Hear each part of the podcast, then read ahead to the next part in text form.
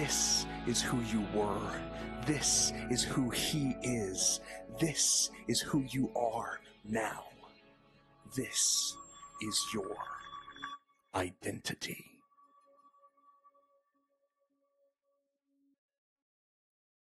Welcome back, Nexus Church Family Online, to our second week in our series in the book of Joel called Chosen. Today's title of the message is called The Great Redeemer. The Great Redeemer. Now, I want to start with a question Have you ever felt like you're not good enough? Whether it's for God or for others, or you just look at yourself and say, I'm just not good enough. Maybe things that you've done in the past are keeping you from being what you feel or thought that you could become. Now, if you're young, maybe this doesn't apply to you today. But what I want you to do is continue listening because someday this will be something that's extremely useful. Because there are very few people that I've ever known who don't run into this issue of feeling like what I've done disqualifies me from what I felt I wanted to be. When you start out in life, you have all these dreams, these aspirations of what you feel like you could do. And especially when maybe you get saved or come to Jesus at a later age in life, it's like, man, this is who I was and this is who I am now. And oh, man, with God behind me, anything is possible. So you have these dreams, you have these aspirations, and then reality sits in.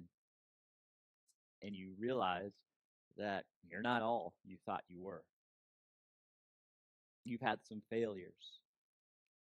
You have a lot of letdowns. Maybe people let you down, and you had expectations of, of what you and a group of people could do together, and it's not easy, right?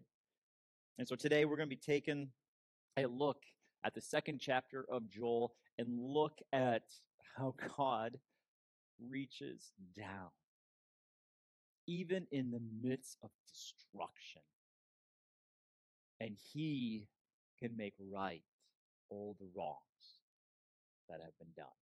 Now, you might not change where your situation's at now. We look at the story that we're about to read and we're like, this is exactly how God wants to work in my life. It doesn't always work out the same, right? However, as we will see, Romans 8 28 says it perfectly. He works all things out for good of those who are called and follow him. So, though he might not change your situation or change your past, he can redeem it and make it for your good, for his kingdom's sake, for his name to be famous in all the earth. And so, before I get ahead of myself, I want to take you to Joel chapter 2, and we will be reading a fair amount today, so buckle down. If you weren't with us last week, I, I, don't want to spend too much time on it, but God called out to his people, the Israelites, who had fallen away from him. And again, if you want to get the context of when this was written, go to 2 Kings 11, and you kind of get a picture of the time that Joel was written. Commentators agree that this was approximately the time when the book of Joel was written. You can see how horrible the people were. In Joel chapter 2, or 2 Kings chapter 11, we get a perfect example of how they were living. A, a, mom wipes out all of her children and tries to wipe out the grandchildren because her son had died. That was, I guess, for her, the, the son that she wanted to be in power. And when he couldn't be in power, she wanted to take over. And so she tries to kill everybody. She misses one. And so Joel is writing to that situation, that time frame when the land was totally corrupted, worshiping false idols, not the one true God. Uh, they weren't taking care of the poor, the widows, one another. They weren't being a light to the nations as God called the nation of Israel to be. And so he writes to them in Joel chapter 1 that they need to repent. Like I am sending, again, whether it's an army or whether it's truly locusts, he sends four waves on them, or is about to. He's warning them. This is what's going to happen. This is what's going to happen. Be ready. I'm going to desolate the land. You will have nothing left. But what were they supposed to do? They were supposed to repent physically, audibly, so that the nation would know we have done wrong. They're to get on their faces, they're to fast, they were to get rid of distractions, they were to cry out to God together as an assembly of all people. And then we come today. Something quite didn't work out. The army or the locusts were already there. They were poised for destruction. It was in the middle of it. Whether it was the first wave, second wave, fourth wave, or whether they were about to attack, whatever the case was, destruction was imminent or in the middle of it. So, Joel chapter 2, verse 1. Mm-hmm. Blow the horn in Zion, that is Jerusalem, the city of David, the chosen city where God's presence dwelled in the temple. Sound the alarm on my holy mountain. Let all the residents of the land tremble, for the day of the Lord is coming. In fact, it is near. A day of darkness and gloom, a day of clouds and total darkness, like the dawn spreading over the mountains. A great and strong people appear, such as never existed in ages past and never will again in all the generations to come. A fire devours in front of them, and behind them a flame blazes. The land is in front of them, is like the Garden of Eden, but behind them it is like a desert wasteland. Right again, remember he was talking about locusts before. Now it seems almost like he's talking about a country, right? But whatever the case, whatever they were going to do to the land, it was going to be total annihilation. There is no escape from them.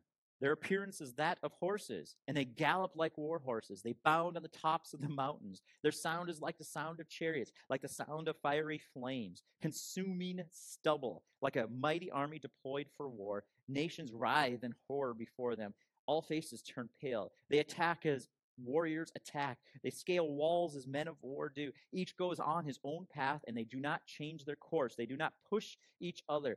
Each proceeds on his own path. They dodge the arrows, never stopping. They storm the city. They run on the wall. They climb into houses. They enter through windows like thieves. The earth quakes before them. The sky shakes. The sun and moon grow dark. And the stars cease their shining. The Lord makes his voice heard in the presence of his army. His camp is very large. Those who carry out his command are powerful. Indeed, the day of the Lord is terrible and dreadful. Who can endure it. Whoa. There's a lot here, and I could spend quite a long time, and I will spare you the depth and breadth of this. This is God's doing on his land. Whether, again, it's a natural phenomenon, sending waves of grasshoppers, locusts, as he says in chapter 1, or this is an army. It seems like symbolism is going on here, maybe even going back and forth. Whatever the case is, God was doing this. He was at the front of this attack, causing it. You see that a lot in the Old Testament, where God is leading the charge in this destruction. Why? Because he had given people the opportunity to change, to turn back to him, and they didn't. And so this was to cause them to come back to him, to honor him, to be that light to the nations around them. He led the way. But yet, even on the brink of their destruction, though they were destined for this destruction and peril, listen to what God says. Even as they're on the walls, about to tear it down, send, sending battering rams and destroying the land where the grasshoppers were right there about to take over, God calls out, even now, this is the Lord's declaration. Turn to me with all of your heart, with fasting, with weeping, with mourning. Tear your hearts, not just your clothes, and return to the Lord your God. He's calling out return to me. Even now, though I have called upon your destruction, even though it's imminent, I'm asking you to tear your heart, to get right before me, to, to do what I've asked you to do. Be intimate with me. Know me, cry out to me, and follow my heart. It's not so much about rules that God is looking for, it's about the heart. Will you be my light? He didn't write all the Ten Commandments and all the other rules and sacrifices and all the ways to be pure before Him because He was some malicious God. He did it because He wanted a relationship with His people. He wanted to know that you're willing to follow me. He wasn't so concerned about crossing every T and dotting every I. No, He just wanted their hearts. It's not sacrifices He's looking for. It's not burnt offerings. It's not following the laws. It's are you willing to put me on the throne of your life and follow me? My yoke is easy. My burden is light. Follow me. And listen to what he would do, even though it seems like destruction was imminent. If they did this, here's what God would do. For he is a gracious and compassionate God, slow to anger, abounding in faithful love, and he relents from sending disaster. Who knows? He may turn and relent and leave a blessing behind him so you can offer grain and wine to the Lord your God. He is gracious. He would give them what they didn't deserve, which was forgiveness. They didn't deserve it. He would give them compassion and mercy, not giving them what they did deserve, which was destruction. He would be slow to anger and he would relent, even though they were about to be destroyed. He'd be like, Nope, boom, grasshoppers, you gone. Army, you're wiped out. My people are back. You get out of here. They're okay.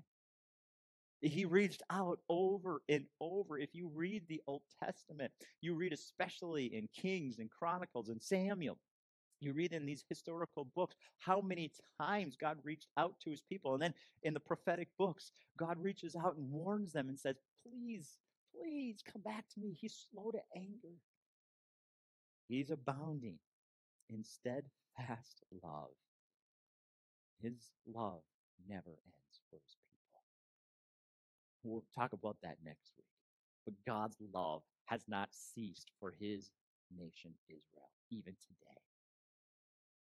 He still loves his chosen people. We are just grafted in to those chosen people now. And so he's reaching out.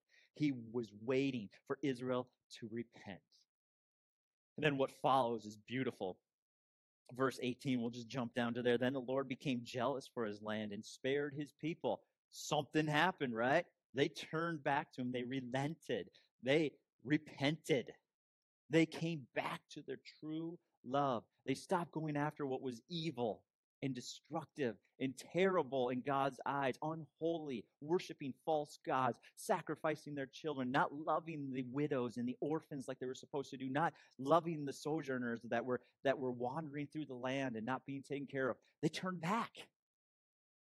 They were being a light to the nations once again. And so God, once again, became jealous for his land. Maybe they didn't. We really don't know what God did. Or what they did, but we know what God did, right? He became jealous for his people again. He looked down upon them. There was somebody there interceding for his people saying, God, just wait. I'm your servant, and I love you, and I know how much you love your people. See us again. And he became jealous. And then he looks down on the land and he restores the land. He takes the people that were about to destroy him or the grasshoppers that were about to destroy him and he says, Get out of here. And then in verse 25, listen to this beautiful proclamation of God. I will repay you for the years that the swarming locust ate, the young locust, the destroying locust, and the devouring locust, the four waves that came in. I will repay you for the years You will have plenty to eat and be satisfied. You will praise the name of the Lord your God. Talk about a turn of events. They could only see destruction. There was no joy left. In fact, in, in the chapter before, it says that there would be no joy left in the land.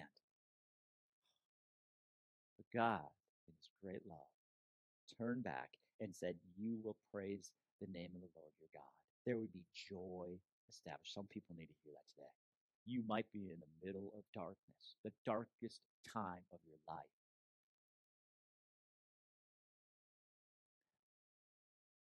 God sees you there. He sees you there. And He wants to restore the joy that the locusts of your life have taken. He wants to not just restore it, he wants to repay it with interest attached.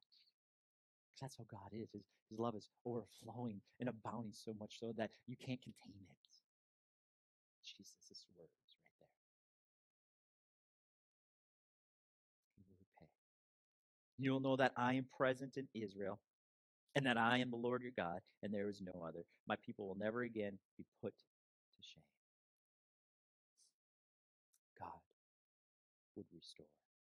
They would be a light to the nations again. And they did. But yet again, if you continue reading in Second Kings, it becomes very apparent that it didn't last long. They went back to their evil ways. A terrible king would rise up again, and they would follow the leadership of that terrible king. And ultimately, it would go down and up and down and up decades, centuries, until finally God had enough. And we will read this again next week. But then Jesus came. And he opened up the way to the Father, not through following laws or commands, sacrificial systems, but through the sacrificial lamb, Jesus Christ, and him crucified, resurrected, and sitting, standing at the right hand.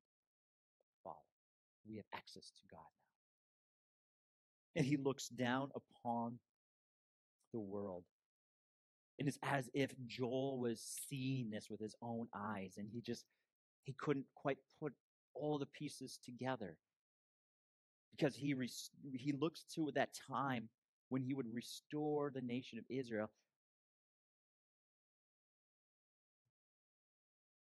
But he would include others. He didn't see Jesus Christ, but he saw the Holy Spirit. And ultimately, there would be a day when God would pour out his Spirit again, not just on the people of Israel, but on all people one of the most powerful passages in the Old Testament, Joel chapter 2, verses 28 through 32. And this is brought up again in Peter's proclamation on the day of Pentecost to those who are questioning the power of the Holy Spirit released upon the people. Before we get to that, let's just read the original words of Joel himself. After this, after Israel was restored and came back to God, and he restored what the swarming locusts and all the other locusts had eaten, when he had restored the land and sent the nation, the other nation that was attacking him, whatever it was, when he brought peace to the land again, there would be the ultimate destruction. But after this, there will be a time. He didn't see the details, but there would be a time. Of course, we know this is after Jesus had been raised up from the dead, sitting at the right hand of the Father. He will pour out the Spirit on all humanity. Then your sons and daughters will prophesy. Your old men will have dreams. Your young men will see visions. I will even pour out my spirit on male and female servants in those days. Boom! Like, okay, you're talking about females here. You're talking about slaves here. You're talking about people who were not true Israelites now because there was no slaves in the time of Israel, right? Like when God's people were there, they were not to enslave one another. Or if they were, they were supposed to release them after seven years, right? Like this was not something that was normal. He's going to pour out his spirit on all people. I will display wonders in heaven and on earth, blood, fire, and columns of smoke. The sun will be turned to darkness and the moon to blood before the great and terrible day of the Lord comes, right? He is talking about the end of times. The, the Spirit was going to come. Jesus would go to the Father. He would send his Spirit. Signs and wonders and miracles and all sorts of amazing things would be poured out. And then the day of the Lord would come. He would come down and take his people to be home with him. Joel didn't understand all the details, but he saw that day. He gave hope to a people who would ultimately feel alone without God in a dark place with no hope. He was giving that hope. And even today, if you are in the darkness of a dark time, God gives you hope that He's going to send His Spirit He's going to give you dreams. He's going to give you visions. He's going to give you power. Though your situation may not change, we still live in a dark world, just like Israel did, right? Like people always say, oh, the world is just this terrible place and there's so much evil and the laws are passing. Can you believe it? Oh, this is horrible. Well, Joel was written in a time when a mother was wiping out her entire lineage so that she could retain power, so she could have these false images being worshiped. Like, it was pretty bad. I don't think we have it any worse than, now than we did then, right? Like, read the Old Testament. It's crazy. It was dark. It's been dark times. We just we don't have an ability to see history because we weren't there. We hear of it, we read of it, it's just not as real as when you're living it. I'm not saying we don't live in sad times. Just remember God is with you. His power is with you. He poured out his spirit. He wants you to see visions and dreams and have power from on high to be his light, just like Israel. That power is here. Israel didn't have that power, but you do. We have that power We have that power. It's a beautiful thing. Listen to how Peter put it in Acts 2, verses 32 and 33, after he says, quoting this, this time of this restoration, prophet, or bringing up the prophecy of Joel. He says, God raised Jesus from the dead, and we are all witnesses of this. Now he is exalted to the place of the highest honor in heaven at God's right hand of the Father as he has promised, gave him the Holy Spirit to pour out upon us, just as you see and hear today. If you have repented, just like Israel did, if you have repented and turned from your ways and turned to God, he now gives you access to the Holy Spirit where they didn't have that. You have that access. Have that access. Have the power from on high. You have that access. God will redeem your past, just like he did with Israel. Now, like I said before, he might not take back everything that you've done. Like there's consequences sometimes to the things we've done. There are situations we put ourselves in that God might not take us out of. Right? Some commitments that we've made some obligations that we have that just don't get erased because we come into the family of God and we have repented of our sins and our bad things. There are some situations where we've made our bed. And sometimes God in His mercy does change that miraculously. I mean, it is a miracle, right? I can think of a lot of examples, and I don't want to give any examples because I'm not here to, to make anybody feel terrible for the mistakes that they've made and a bed that they've made that they can't change. God can heal. But sometimes those things that we've done, they're there. But He wants to redeem it. That's the beautiful thing about God. Though the past may not be able to change, the circumstances you're in might not change, He can redeem it. That's what 8, Romans 8.28 is all about. He wants to turn all things to good for those who follow Him. Why? So that the kingdom of God can spread, the, the light of Jesus can reach all places. He wants to redeem that past and bring light to all the dark places. You see, when He brings that light to your past, it can't stay there. Darkness cannot stay where there's light. So He comes in and He pushes it out. He says, It's all new. You have freedom, friend. You have freedom. And He wants to redeem your past. He wants to redeem your past, and He wants to redeem your future. Isn't that good? Oh.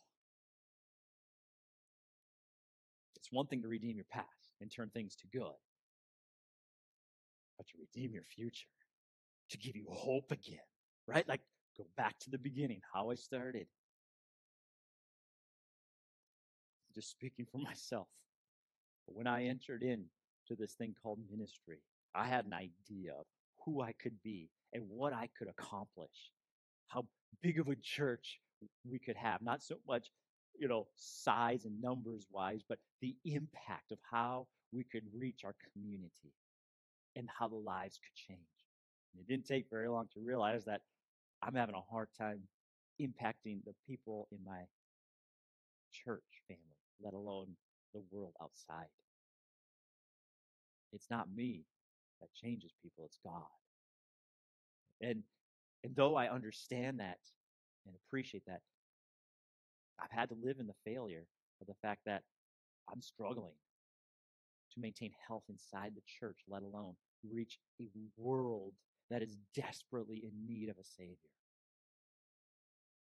And all those dreams I had of being a, a healthy church that has all the roles filled, right? And it does take numbers to do that. And that's where it gets complicated because people talk, oh, we, we don't want to talk about numbers. Well, in order to have a healthy organization, you have to have numbers in order to do the things that are required to reach this world.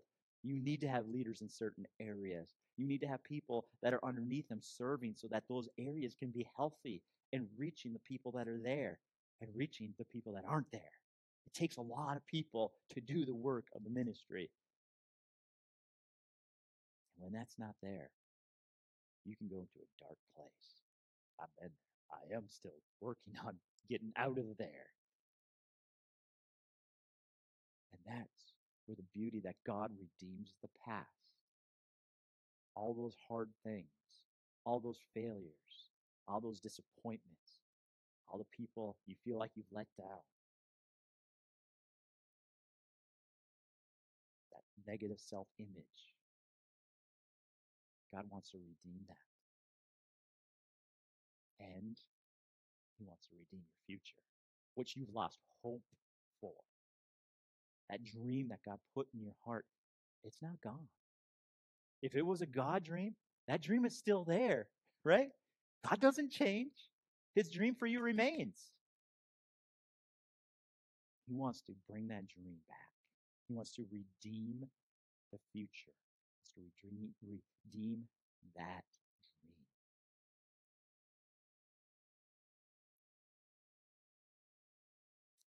Let that sit for a second. What dream does he want to redeem?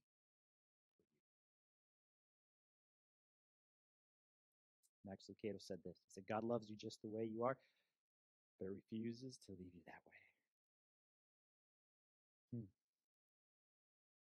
So today, just take a deep breath. Joel 2 reminds us that even in the midst of the darkness, right, Israel was in the middle of being invaded. God looks down and says, I'm not done with you yet. I want to snatch you out of this darkness. I want to redeem you. All that stuff that you've done in the past, I want to make it right. I want to cause it for good. I want to use it to establish your health emotional, physical, spiritual, relational. I want to redeem it. I want to redeem you. I want to make you whole, come alive. And I want you to dream again. I'm giving you the Holy Spirit. The Holy Spirit is here for you today, waiting. Will you receive it? It's in your hands, friend. Take some time today. Dream again. But remember, you need to repent. It starts there. If you haven't asked Jesus to be the Savior, the one who forgives you of all your sins, and put him as Lord of your life, the one who seats, sits at the seat of the throne of your life, and you say, I follow you. I know you want the best for me. I'm going to give you my life. I'm following after you. If you haven't done that, today's the day. Simply say, God, I, I, I'm messed up. I need your forgiveness. I can't be in your presence without that forgiveness of Jesus' blood pouring out over me so I can be seen in the light of Jesus Christ. I need to do that. Do that today. Make him your Savior and Lord. And then for the rest of us, simply put, we need to repent of some things in our lives. Every single person. We're not perfect yet. We never will be. But that's not the point. We want God to have our heart. And every day we need to repent of the things that get between us and Him and focus on allowing Him to redeem us. Make us new. Focus on the good around us. Don't dwell on the negative. But remember, you can do nothing without Him. Follow His steps. Spend time with Him. Seek Him and obey Him. He will help you to dream again. Dream, friend. Dream.